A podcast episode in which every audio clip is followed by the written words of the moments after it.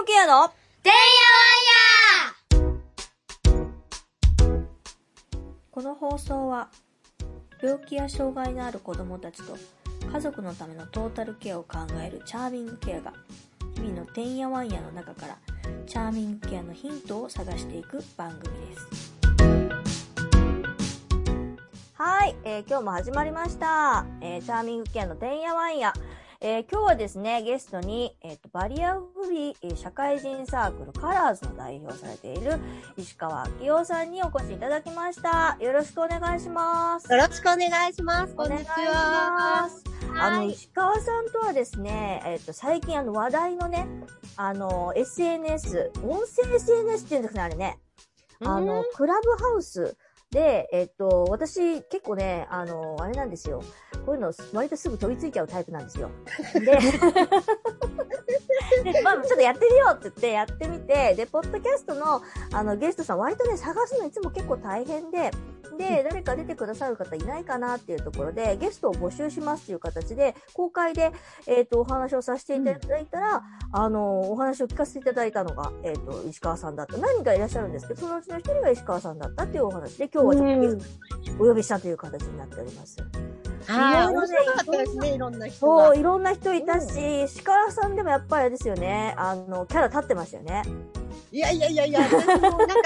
聞き戦で入ってたんですけど、なんか、石島さんのお話が面白くて、思わず手を挙げてしまいました。非常にね、面白いし、明るいし、いいなと思って、じゃあお願いしますっていう形で今日はお話を聞かせていただこうと思います。よろしくお願いします。はい、よろしくお願いします。あのまず、あの、前提として、えっ、と、お話をする前にあれですけど、あの、石川さんは、えっ、と、車椅子ユーザーっていう形になるんですかね？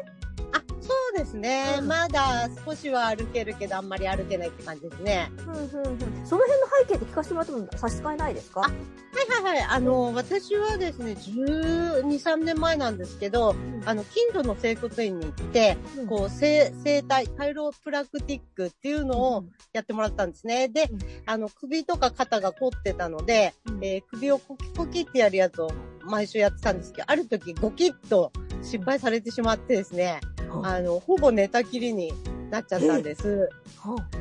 はい。それで、あの、やっぱ首って人間の神経全部通っているので、うん。あの、目もこう薄暗くしか見えなくなっちゃったし、うん。耳も聞こえにくくなっちゃったし、うん。ほんと手足もあんまり動かなくて、おしっこもずっと出てるっていうような状態になったんですけど、うんうん。あの、手術をしたら、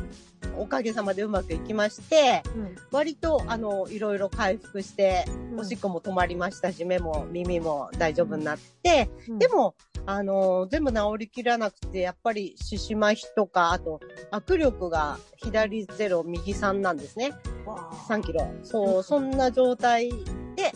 えー、暮らしてます。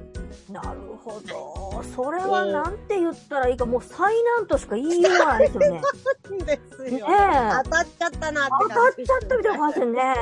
そうそうそうそう。いや、上手な人がいて、毎週通ってたんですけど、なんか新人さんみたいな人が入ってきて、うん。今日この人でいいかなって、えいいっすよって言ったら、ものの見事にっていう感じですうわそれは辛いなぁね。え、やった方が、ね。回復するまでどれぐらいかかったんですか？いや、あのーそれで、うん。えっ、と、首の手術ってやっぱり半年入院とかなんですよね、普通にうんうんうん整形外科でやると。で、私、その時子供がすごいちっちゃかったので、うん。いやいや入院できないよと思って、あの、日帰りのレーザー手術っていうのをやったんです。レーザーを当てて、うん。えっ、と、首にヘルニアがいっぺんに4つとかできちゃったんで、それを潰すっていう手術で。で、それは、あの、日帰りで大丈夫なんですよ。切らないんで。うんだけど、あの、保険が効かないから120万だった。えまあ、あの、そあっちがやったので、全部うん全額出してもらいましたけど、うんうん、それで、まあ、手術は割と体に負担なくぐらいでできましたね。ーうん。あーでも子育てしながらそれは大変だったっていうしか言いようがないね。いやー、ほんとね、うん子供たちがもうほんと、幼稚園とかどっか行ってて、その後誰かに預けてその間にやるみたいな感じでしたね。大変だ。まあでも、その経験がい生きてと言ったらあれですけど、うんそういうまあご苦労いろいろがあった中で、今なんかこういろんなね、あの、活動的なことであったりだとか、まあそれがお仕事につながっていったりだとかっていうふうにね、お聞きしてるんですけど、そのうちの一つがなんかその研修事業、あ、そうですね。えっと、うあの、一つ、その、先ほどおっしゃっていただいたバリアフリー社会人サークル、カラーズっていう、まあ、誰でも来られるよっていうような、あの、イベントスペース、イベントサークルかなをやってるんですけど、あの、本業ですね。本業のその、食い口の方は、研修の講師をやってるんです。はい。で、障害平等研修という研修で、うん世界38カ国でやってまして、あの、英語で、まあ、日本以外はみんな英語で言ってるんですけど、Disability Equality Training って言って、略して DET という名前で世界では結構認知されている研修なんですけれど、それの研修の講師をやってます。で、それ、あの、障害について考える研修で、あの、その講師というか、ファシリテーターと呼んでるんですけど、ファシリテーターは、あの、障害者じゃなきゃなれないっていう研修なんですね。うんなので、あの、私も、障害者手帳を取ったばっかりの時に、その、障害平等研修の養成講座、ファシリテーター養成講座に出て、その資格を取って、今、あの、認定 A という一番上の、はああ、偉そうですね。一番上のく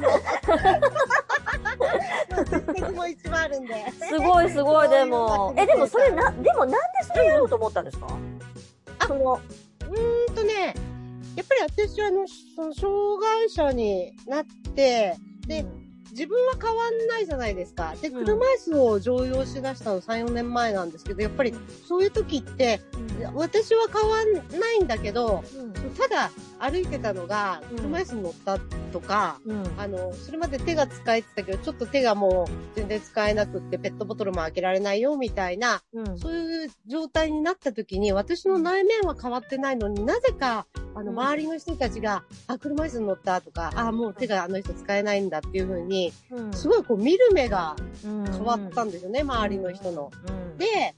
同じように付き合ってくれる人もいるけど、うん。やっぱり車椅子乗り出すと、うん。付き合ってくれなくなっちゃう人もいたりとかして、うんで、それってもう障害者ってそういう人なんだからしょうがないから、うん。周りの人の態度というか、うん。あの意識とか、うん。あと、なんだろう、理解がないとか、そういうところを変えていかないと、みんなが同じように生きるっていう社会ができないんじゃないかなと思って、それをまさに、あの、気づかせる、健常者の側に気づいてもらうような研修が、その障害平等研修という研修だったので、よし、これをやろうと思って、あの、勉強して、うん、なりました。。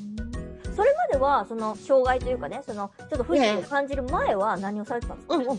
あ、えっ、とね、えー駅ビルでブティックをずっとやってまして。そうなんだ。だからおしゃれなんだ。いやいやいやいやいや。すごいね、あ今日ね、ちょっと音声だからね、ねすごいもったいないけど、ものすごいおしゃれなんですよ。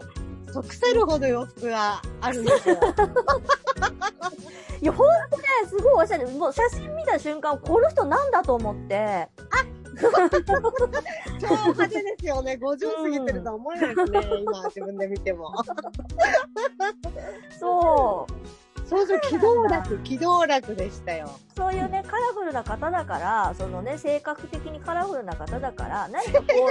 う、要するにそのアクシデントがあっても、そのままね、うんうんあの、いける。私でもね、うち、まあ、うち子供病気にもなったし、えええっと、お父さんが、えっと、は、末期がんで亡くなってるんですよね。で、お母さんも、うんえっと、脳一血で、えっと、倒れて、うんうん肩麻痺なんです。うん。で、なんかさっき、あのね、あの、石川さんおっしゃっておられたみたいに、うちの父親も、まあ、割とちゃんと歩いてた人が、最後やっぱ、うん。なんだから、まあ、ある程度車椅子になって、寝たきりになって、まあ、最後にったっていう状況なんですね。で、もう、あの、うちは出て行っちゃってたから、えっ、と、だいぶ弱った状態で再会をして、で、えあー車椅子になり、寝たきりになり、おむつになり、みたいな、もうそういう状況をずっと見てきてたんですけど、別に、でもだからって言って、あの、父親は父親だし、あの、うんうん。別にその人自体がか変わっちゃうわけじゃないしね。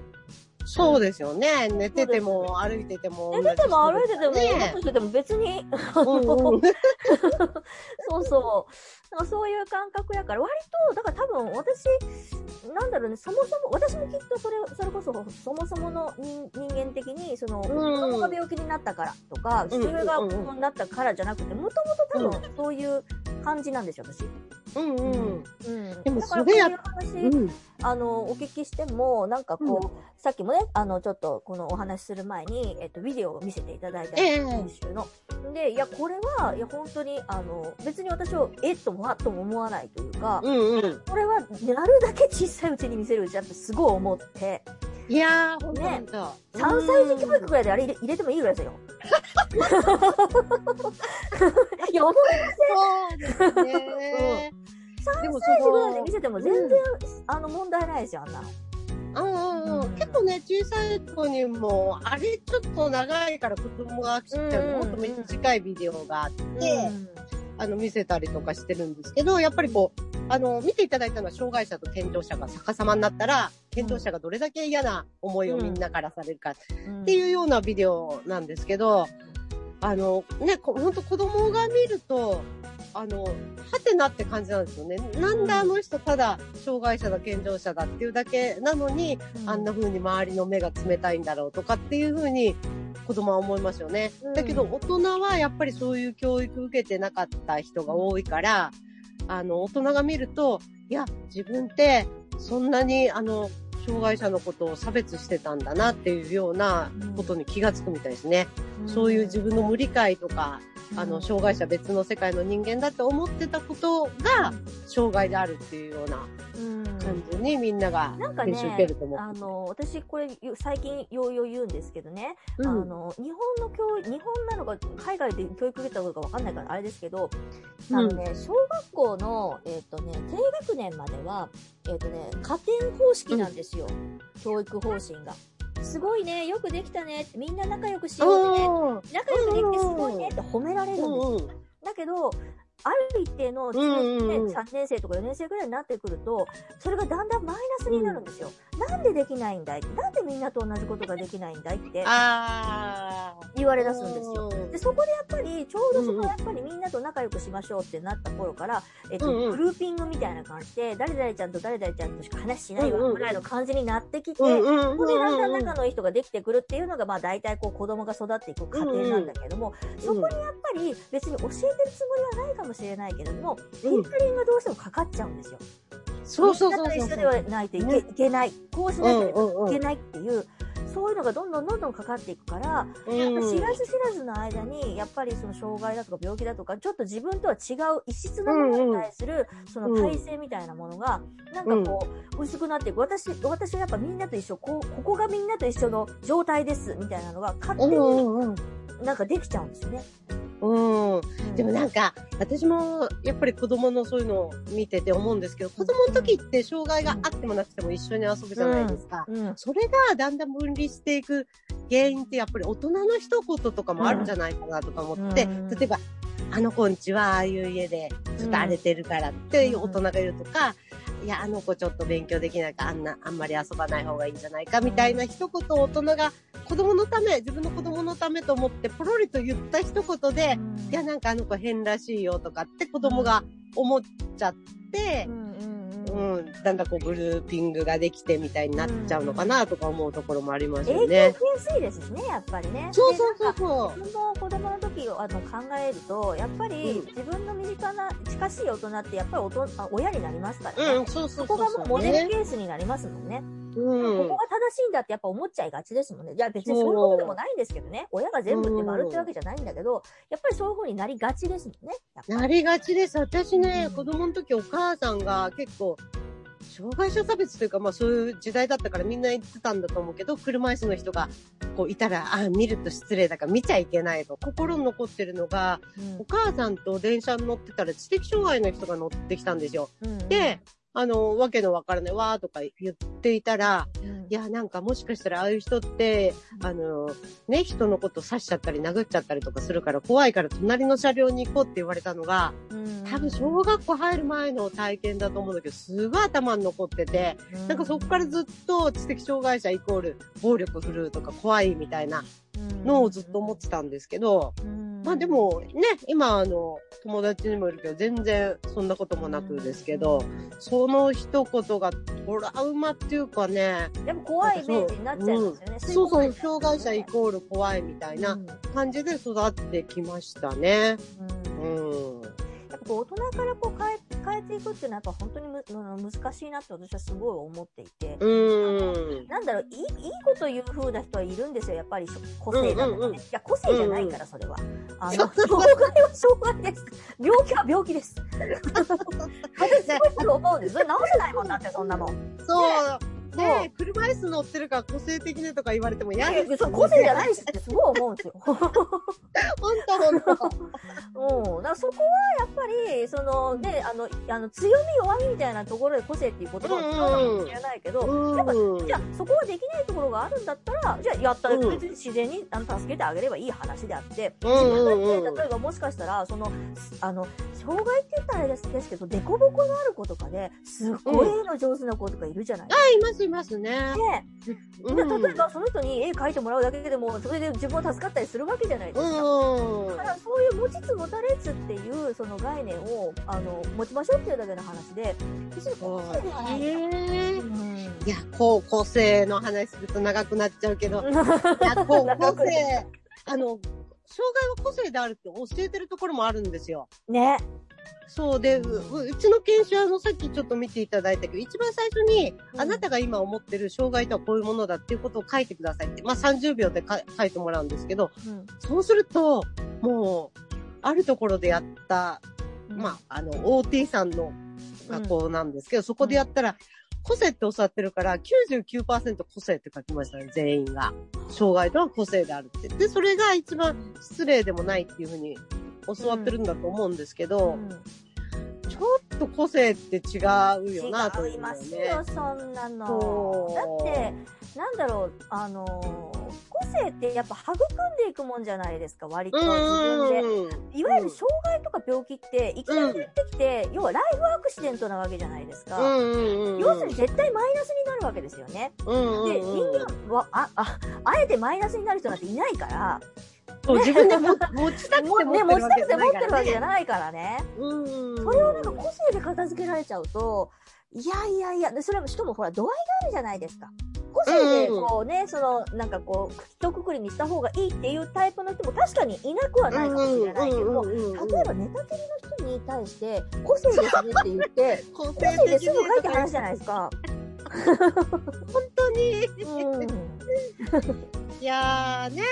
そうそう、だからね、そういう障害は個性だっていう、その障害者にあるものだっていう考えを変えてもらうために、この検証をやってるんですね。これって、その、障害って障害者にあるって考えてる人たちうん。が受けると、あの、最終的には、いや、障害って障害者には機能障害はたくさんあるけれど、あの、そうじゃなくて、例えば、社会の、そうだな、制度とか、あとインフラが整備されてなくて、障害者がそこに行けないとか、あと周りの人の気持ちとか、あと態度を、その障害者を見る目が悪いとか、そういうところの方が障害なんじゃないのっていうふうに気づいてもらう研修なんですよね。でそれに気づいてから、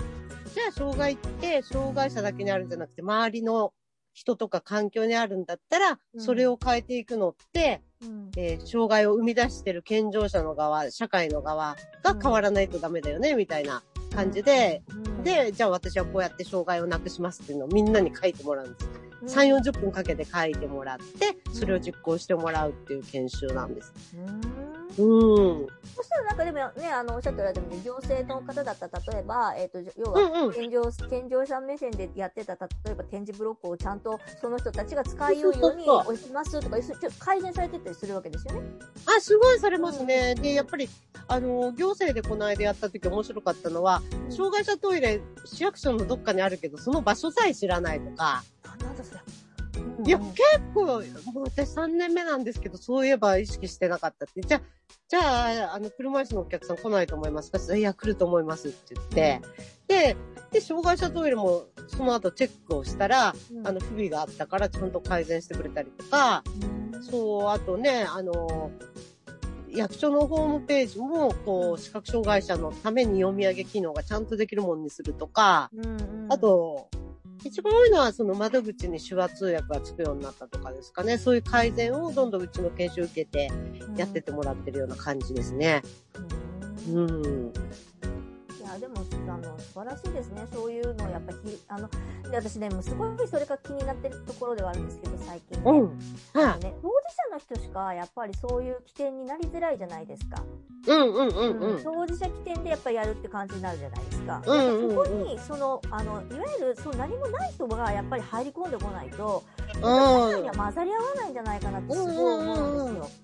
うん。だから私、その研修の講師っていいなと思うのって、研修って例えば、そのご行政とか企業とか学校の授業でもやってますけど、うん。あの、みみんな無理やり受けさせられるんですよ、うちの研修を。うんうんうんあのーね、えー仕事だから参加しないととか、学校の勉授業だから参加しないとっていうふうに、障害に興味ない人が、うん。あの、無理無理参加してきて、それで、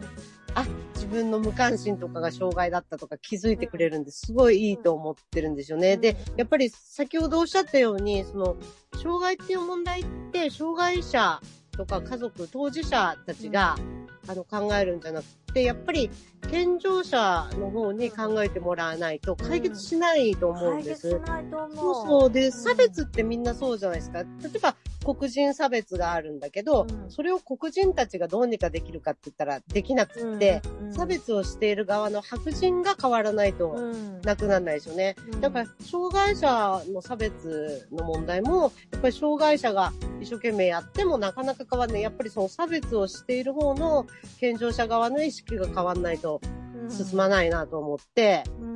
あの、それにはこう、無理無理研修に出てもらうっていう、この、うちの研修みたいなのは、すごくそういうチャンスになっていいかなと思ってますね。そのあれですよね。えっ、と、やってやられてるイベントスペースのカラーズっていうところなのかな？はいはうんい。もうすぐ、あの、カラーズの映画も公開そうです、そうです。その辺も、あの、聞かせていただけたと思います。よろしくおはい願いします。はい、よろしくお願いします。ありがとうございます。